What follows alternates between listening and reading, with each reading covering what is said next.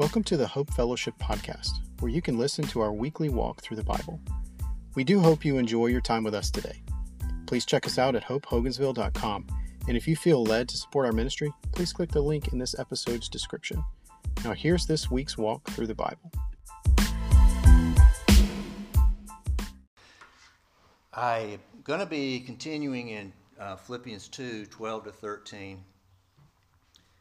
And I preached on this back in 2011, so I had really good notes, which allowed me to only have a few hours prep time. And so I read the introduction that I gave to that sermon. This was in central Nebraska in 2011. And I'm not sure what got me thinking about this. Maybe I'd had a Colorado peach that got me thinking about home, or maybe I heard Lynyrd Skynyrd's They Call Me the Breeze and dig those Georgia peaches. I don't know. Something got me thinking about peaches. And so I'm going to read to you what I said to those people in Nebraska. Remember, I'm speaking to Nebraskans. And I said to them, Most of you know that I was born in Atlanta, Georgia, and raised in the suburbs. Actually, I was born in downtown Atlanta, Georgia Baptist Hospital, raised in East Point. Atlanta is in north central Georgia. And I said, I 75 runs south out of Atlanta through central Georgia and then crosses into central Florida. Along the I 75 corridor, there are two distinct and different types of fruit trees. Central Georgia is known for peaches. Georgia is called the Peach State. Just a couple of hundred miles south in central Florida is citrus trees, oranges, and grapefruit. Peaches and citrus trees are totally different from one another. And I ask why, in a stretch of just a couple hundred miles, do two entirely different fruit trees prevail? And the simple answer is climate. I'm sure soil type plays a role, but climate's the big factor. The climate is right in central Georgia for peaches, but not for oranges. Climate is right in central Florida for oranges, but not for peaches. Uh, so climate is uh, the right climate is essential for growing any plant, whether fruit, vegetable, or crops. I think we all know that. In the same way, spiritual growth happens best in the right climate. Spiritual growth happens best in the right climate. The right spiritual climate is essential for spiritual growth. Now, hold on to the right climate thing, and we'll kind of come back to that later. Now, let me ask three questions. Number one What role does God play in your spiritual growth? Number two, what role do you play? Number three, what role do other believers play in your spiritual growth? And I'll try to answer these questions as we go along. Uh, this morning, we are studying uh, Philippians 2 12 to 13, and I've called this sermon simply a call to work out your salvation. Now, let me read. I'm reading from the New American Standard. So then, my beloved, just as you have always obeyed, not as in my presence only, but now much more in my absence, work out your salvation with fear and trembling. For it is God who is at work in you both to will and to work for his good pleasure. Verses 12 to 13 is a two verse unit. All right, they go together two verse unit. Verse 12 gives the command to work out your salvation. We're going to focus on that quite a bit this morning. Verse 13 states the reason why you are to work out your salvation, or it gives the motivation for working out your salvation. Verse 12 begins So then, my beloved. So then, my beloved. And it's true that the Philippians and all believers are beloved by God, but here, my beloved means those whom Paul dearly loved, and it communicates his deep affection for the Philippians, which, by the way, is a theme throughout the epistle. Verse 12 begins with so then, so then, in the New American Standard, or therefore in other translations. So then marks verses 12 to 13 as a new section, but it also connects with what has gone before. Verses 12 to 13 is part of a long section of practical exhortations that begins all the way back in chapter 1, verse 27, and runs through chapter 2, verse 18. The opening exhortation in this long section of exhortations is found in chapter 1, verse 27. Jason gave an excellent sermon on that, by the way. It says, Only conduct yourselves in a manner worthy of the gospel of Christ. The command means live your Christian life in a manner that's worthy of the gospel of Christ, the gospel that brought you salvation. And live your lives in such a way that the gospel of Christ is furthered and progressed. So it's kind of a dual thing going. We live our lives in a manner worthy of the gospel and in a manner that furthers the gospel around us all the exhortations that follow, starting here, going all the way through chapter 2, 18, explain the foundational exhortation in some way. In chapter 2, verses 12 to 13, conduct worthy of the gospel means actively working out your salvation. Or catch that. Conduct worthy of the gospel means actively working out your salvation. So then, so then connects verses 12 to 13 with what has gone before, and most immediately with verses 6 to 11. So think about this. And Jason gave excellent sermons on verses 6 to 11. So then, in light of what Christ has done, he humbled himself and became obedient to God unto death on the cross. That's verses 6 to 8. And God's subsequent exaltation of him to the place of absolute lordship. That's verses 9 to 11 so you all work out your salvation. Work out your salvation in light of what Jesus Christ has done, his death and exaltation. Now, verse 12 is a complicated verse, not really to understand, but the way Paul lays it out. So let me simplify the structure. There's a command work out your salvation. The command is actually at the end of the verse but it really is the main component of the verse, so I'm kind of just moving it up, putting it first. The rest of the verse gives the manner in which you are to work out your salvation. One, by, uh, he says, just as you have always obeyed. How do we work out our salvation? With obedience. And second, with fear and trembling. We'll come back to those in just a few minutes. The command work out your salvation. Paul's got a lot of interrelated things going on in the book of Philippians, and this passage is related to chapter 1, verse 6 in some ways. Uh, I think I was out with my coronavirus quarantine when Jason preached through this, this part of Philippians, so I'm not sure what he said, but I'm going to uh, give a little bit of exposition. Verse 6, chapter 1 For I am confident of this very thing, that he who began a good work in you will perfect it until the day of Christ Jesus. I want to say something before we think about that verse a little bit, and I want you to listen to this and let me explain it because it could be easy to misunderstand. I don't, want, I don't want you to misunderstand me. Salvation for a believer has past, present, and future tense. All right? Salvation for a believer has past, present, and future tense. Now, let me explain that. And I'm going to use myself as an example, or my own example to explain this. September 21st, 1976, I was called to salvation. And I placed my faith in Christ as my Lord and Savior. I was born again. I was saved. I was justified. I was reconciled. I was redeemed. I was adopted as God's son. These are all uh, terms the New Testament uses for being saved. So, way back, 44 and a half years ago, I trusted Christ and I was saved. we sometimes, I, I, know growing up in Baptist churches, I don't know if this is still a common phrase, but we call that conversion. Does that make sense to you? You got saved. That's past tense.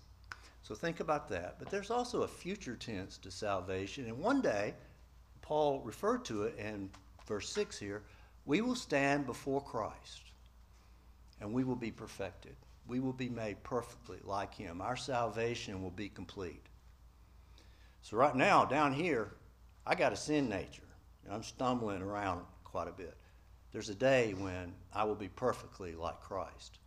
But from the past to the future, there's that present tense. And I, I drew a straight line, which is not accurate for me, because for me, it's more like this, you know, with the ups and downs in the spiritual life.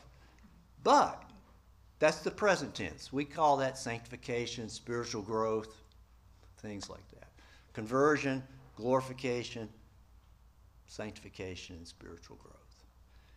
And Paul has got all three of them going in verse 6. He says, um, He who began, he who began is the God to whom Paul is giving thanks in verses 3 to 6. He says, He began a good work in you Good work is the work of salvation that God begins in a believer at the moment a believer receives the gospel and places faith in Christ. He refers to the day of Christ. That's future, a future day when every believer will stand before Christ and will be perfected and made perfectly like Him. No more sin, no more sin nature, perfectly like Christ in character. And then he says God will be perfecting or completing that work of salvation until the day of Christ. So in verse 6, we see the past, the present, and the future tenses of salvation for a believer. Past, God began, God saved. He calls to be born again, redeemed, reconciled, justified, adopted. These are all things that are past tense for a believer. There's the future, the day of Christ. We'll stand before Him. Paul has a beautiful picture of uh, that future day in chapter 3, verse 20 and 20. Actually, it's verse 21, but you have to read verse 20 with it. He says, For our citizenship is in heaven, from which we also eagerly wait for a Savior, the Lord Jesus Christ. That waiting is present tense, by the way. And then it talks about the future, who will transform the body of our humble state into conformity with the body of his glory by the exertion of the power that he has even to subject all things to himself. So, past, present, and future going here in the book of Philippians. The Christian life, conducting yourselves worthy of the gospel, is kind of the present tense of salvation. The command in Philippians 2 12 to work out your salvation focuses on our role in the present tense of salvation, the spiritual growth aspect, the growing in our salvation part of salvation. What does the command to work out your salvation mean? It could be a little bit puzzling. What does that mean? First, let me tell you what it does not mean. It does not mean work to get saved. I'm talking about that past for a believer, the past tense. Or if you've never trusted Christ, working to get saved. That's not what it means. Got a couple of verses up here. I don't know how well you guys can see that. Maybe I put it too small. But I'm going to read from Ephesians 2 8 and 9. It says, For by grace, these are one of my favorite verses here, by the way. For by grace you have been saved through faith, and that not of yourselves. It is the gift of God, not as a result of works so that no one may boast. Salvation is by grace, that's God's part, through faith, that's our part. So you got God and man cooperating to save people. So we have to believe. He says it's not of yourselves. It's not something we do. It's not something we earn. It's a gift of God that we receive. And then he says, not as a result of works, so that no man may boast. In verse 10, he's talking to believers now, and, and he talks about the present tense. And he says, For we are his workmanship, created in Christ Jesus for good works, which God prepared beforehand that we would walk in them. So that's that living the Christian life. That's living worthy of the gospel. That's working out our salvation. Titus 3, 4, and 5. This is also Paul. But when the kindness of God our Savior and his love for mankind appeared, he saved us not on the basis of deeds which we have done. Again, here we go. Not what we have done, not on the basis of works, but according to his mercy. So, uh, being justified by his grace, we would be made heirs according to the hope of eternal life. And at the end of the verse, verse 80 comes to kind of like the present tense for us. Those who have believed God will be careful to engage in good deeds or good works. All right, so let me stop here for a minute and ask you have you had that past tense experience of being saved? Can you say yes at a certain time period, or maybe you don't know the exact? Yes, I trusted Christ for my salvation. I have been saved, born again, justified, redeemed, reconciled, adopted. Can you say that with confidence? And I think the New Testament gives us the ability to have confidence in our salvation. We can know that we have been saved. And I'm talking about that past tense for believers. Have you trusted Christ for your salvation? By grace, you have been saved through faith. If you haven't, after the service, come up and talk to Jason, okay? Or this Jason, they're the elders. Or I'll, I'll be happy to talk to you. If you've never trusted Christ, do it today, and you'll never regret it. Right? Amen. All right, so we're back to Philippians 2 12. Command to work out your salvation does not mean work to get saved. Rather, it's a Christian life verse that emphasizes the present tense of salvation. that? Work out your salvation is a Christian life verse, exhorting us, commanding us to be engaged in our salvation in the present tense. In the command, work out your salvation, your is plural. Paul places personal responsibility upon each individual believer. And remember, he's talking to believers here who have been saved. He's placing uh, responsibility on each individual believer. But I don't want you to miss the corporate context of the command. Philippians is a very corporate book. He's talking about a body of believers. And we'll come back to that in just a little bit. Each one of you work out your own salvation as you live your lives corporately together in Christ. Work out, Paul says. there's the command work out. Paul loves compound words. Uh, we have compound words in English as well, but he loved compound words. And here he uses a word that's a combination of the common Greek verb to work with an intensifying prefix.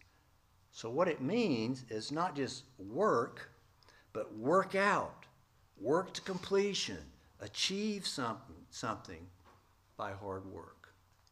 So, he's putting an emphasis on the need for work here. The verb translated work out was a common agricultural word in Paul's day. It was used to describe the cultivation of fields for crops. And I think that's a good illustration of what Paul is saying here. He's already said in chapter 1, 11, that we are to be filled with the fruit or the crop of righteousness. Um, it's a common metaphor here. Uh, I think he's talking about cultivating our spiritual lives, to bring forth the fruits of salvation. And being fruitful in the Christian life is, is hard work. You don't just come sitting in the lazy boy. Christian life takes effort. Takes effort. Paul is calling each one of us to apply continuous, sustained, strenuous effort to our spiritual life so that we are growing in our salvation. In chapter 3, Paul's got a wonderful description of this same process, but using a different metaphor. And I'm going to read that to you. Um, verse 8, verse 9, rather, Paul talks about being saved through faith in Christ, so don't misunderstand what Paul's saying here. He's talking about a righteousness that comes through faith in Christ. Although the book of Philippians doesn't really focus so much on the doctrine of salvation, there it is for you. It's more of a Christian life book. Down to verse 12, he says, Not that I've already attained or am already become perfect, but I press on. There's that key word press on, so that I may lay hold of that for which also I was laid hold of by Christ Jesus. Brethren, I do not regard myself as having laid hold of it yet, but one thing I do, forgetting what lies behind and reaching forward to what lies ahead. I press on toward the goal for the prize of the upward call of God in Christ Jesus. And so, by working out your salvation and pressing on, Paul's talking about the same thing, just using different metaphors. He's talking about applying strenuous, continuous effort to our spiritual life so that we can grow in salvation and have the fruit of salvation. 1 Peter 2 2 Paul says this like, new, newborn, like newborn babes, long for the pure milk of the word so that you may grow in respect to salvation. Means the same thing as what Paul means by working out your salvation. So we have the command, work out your salvation, and the rest of the verse gives us the manner, I call it, the manner in which we do that. How are we to work out our salvation? How does this work? That's a complicated question, but Paul does two things here. He says, obediently with fear and trembling. First, we work out our salvation with obedience. He talks about that at the beginning of verse 12. Obey connects back to verse 8 and the example of Christ. Just as Christ obeyed God, so you now obey God by working out your salvation. Working out our salvation is a matter of obedience. To not continuously apply diligent effort to our spiritual lives is disobedience, by the way. Second, we work out our salvation with fear and trembling. Fear and trembling is an Old Testament phrase that refers to the fear of the Lord that every believer should have. And I define the fear of the Lord kind of simply as reverential awe for God and who He is. Reverential awe for God and who He is. I always like that verse in, a, in a Psalm 86 where David prays, Unite my heart that I might fear you. That's a good prayer for all of us. Unite my heart that I might fear you. So, Fear and trembling motivates us to obey the command to work out our salvation. We obey the command to work out our salvation with a healthy, reverential awe for who God is, with fear and trembling. Now, that's verse 12. We'll do verse 13 a little bit quickly, quicker. Uh, verse 13 gives the reason, or you could say the motivation, the reason why we are to obediently work out our salvation with fear and trembling. Let me read that. Hmm. So, work out your salvation, for it is God who is at work in you both to will and to work for his good pleasure. The verse begins with for. Paul often begins verses with that little conjunction for. It tells us that verse 13 gives the reason why we are to obediently work out our salvation with fear and trembling. Why? Because God is already at work in you. Verse 12, the focus is on our responsibility in spiritual growth. In verse 13, the emphasis on God's work in us, which is the basis for our effort. It is God who is work at work in you, he says. Compare that to uh, chapter 1, verse 6, where he says, he, he, he who began a good work in you will be completing it, perfecting it till the day of Christ Jesus. Here he says that God is at work in you. Now, Paul has the theme of work going on. chapter 1, verse 6, God began a good work in you. Chapter 2, verse 13, God is working in you to work. He uses the word twice there. So, verse 12, work out your salvation. God is working in us both to will and to work for his good pleasure. God's work in us first produces the will to work out our salvation, the will, the resolve, the desire, you might say, to grow spiritually. The very will and desire to grow spiritually comes from God's work in us, and God working in us also produces the very work, the ability, the energy necessary to work out our salvation. Here's a paraphrase, and uh, I just kind of expanded the translation a little bit. And I said, God is the one who is working in you both to produce both the will to work out your salvation and also the work necessary for working out your salvation. God is working in you already. If you're a believer, He is working in you. So cooperate with Him and work out your salvation. Now, I'm going to close with some practical thoughts. I want to come back to peaches in central Georgia. Peaches and oranges, both are excellent fruits, right? Anybody here not like peaches and oranges? But they both require the right climate for long term, healthy growth and production, right? Spiritual growth also takes place best in the right climate. In the right climate, I think I have it up here, yes, the right climate for long term spiritual growth is the fellowship of a healthy local church. I've been a believer 44 and a half years and have been in church that whole time. And I'm going to tell you without hesitancy, the right climate for long term spiritual growth is a healthy fellowship of believers, a local church. And you guys are here this morning, so I commend you. Coronavirus did so much damage to many people's spiritual lives because it isolated them from one another. And spiritual growth means being together as a body of Christ. Very, very essential. You know what? And being together in a local body, in a local fellowship, is not only necessary for my spiritual growth, but my being here. All right, let me rephrase it. My being here is essential for my spiritual growth, but my being here, whether you know it or not, is also essential for your spiritual growth. Not that I'm because I'm preaching, but that's the way it works with all of us. We all play a role in one another's spiritual lives and spiritual growth. You try isolating for a year and a half, and you can grow spiritually sitting at home by yourself, but it ain't the way God planned it, all right? It's not the way God planned it and commanded it.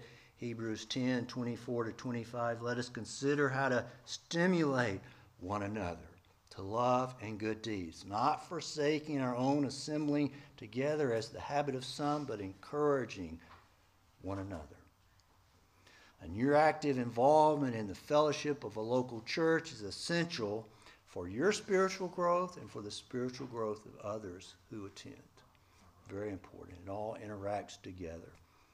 We stimulate one another here. The writer Hebrews says to love and good deeds, but we could say we stimulate one another to work out our salvation. We stimulate one another to grow spiritually. It's absolutely essential to ongoing, long term spiritual growth. Now, back to my three questions.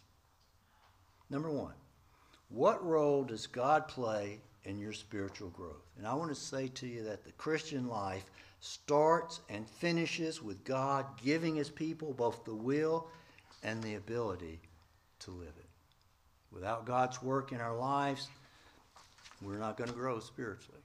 We can't make ourselves become like Christ. We can't make ourselves righteous or holy. The Christian life cannot be lived apart from God's active involvement. Second, what is your role in your own spiritual growth? We have the responsibility to apply diligent effort to our spiritual lives, or as Paul puts it in verse 12, to work out our salvation. Chapter 3, he uses the metaphor pressing on. That's a very active concept, pressing on in our spiritual growth. The Christian life cannot be lived without the active cooperation of the believer with God. Can't do it. Got to cooperate with God. He's got to be the one working in us, and we cooperate with Him as He grows us spiritually. Practically speaking, what does it mean? This mean on a daily basis, right? How do we work out our salvation? How do we apply that diligent effort daily? And it's very basic. There's nothing profound here. Very simple. Engage in regular confession of sin. That's pretty much needs to be up at the top. Personal confession of sin cultivates our hearts, enabling it to be productive soil. Unconfessed sin leads to bad, unproductive soil. And so I'm a terrible sinner, and I, I'm all the time confessing sin privately to God. I'm just telling you, it really is kind of one of the essentials to a healthy Christian life. So engage in regular confession of sin. Be active and regular in corporate worship, as most of you are. Every day, worship God and pray to Him. Not just worshiping on Sunday morning, but worshiping God as you go, praying, however you do your prayer life, praying. Daily be in God's Word and humbly strive to build God's Word into your life and, most importantly, to obey it regularly fellowship with other believers to give and receive help and encouragement, engage in service to others, and be outreach minded toward others. Apply constant, diligent effort to these things, and you will be cooperating with God as He completes His good work in you. Apart from that constant effort, there will not be growth. In fact, we will stagnate and even begin to decline. That's why Paul commands us to be continually working out our salvation. Then the third question what role do other believers play in your spiritual growth? And I think I've hit this. They play a huge role. We grow together as we hold each other accountable and encourage and stimulate one another. So, my presence is good not only for me, but for everyone else here. And John's presence here Wish you weren't moving. Just throwing it out there, but I'm happy for you. John's presence here is not only good for him, but for everybody else who's here, right? All right, so the right climate for long term spiritual growth is the fellowship of a healthy local church. The Christian life cannot be lived on a long term basis in isolation from other believers. Let me close with two summary statements, and these are pretty self evident, pretty much summarizing what I've said. Number one, the Christian life is a lifelong cooperative process between God and the believer, lived out in fellowship with other believers. Very basic. Second, living a Christian life that's constantly growing and bearing the fruits of salvation is conduct that is worthy of the gospel it furthers the gospel. Let's pray. Heavenly Father, I praise you as a God who began a good work in my life and everyone here who is a believer. You began a good work in us. And we have the promise, we can have the confidence that you are going to perfect that work. In your time and in your way, you're growing each one of us as believers in Christ. Help us to be active in working out our salvation. Help us, Lord, every day. May your indwelling Holy Spirit remind us daily throughout the day to practice the disciplines of the faith. And we can have the confidence that we will grow spiritually. And any of you guys, if you've never trusted Christ, I just want to say again please see Jason, either Jason, after the service if you have any questions about that. In Jesus' name, amen.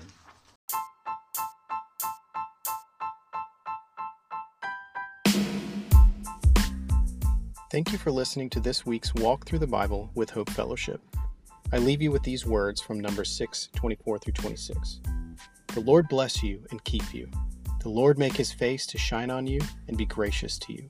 The Lord lift up his countenance on you and give you peace.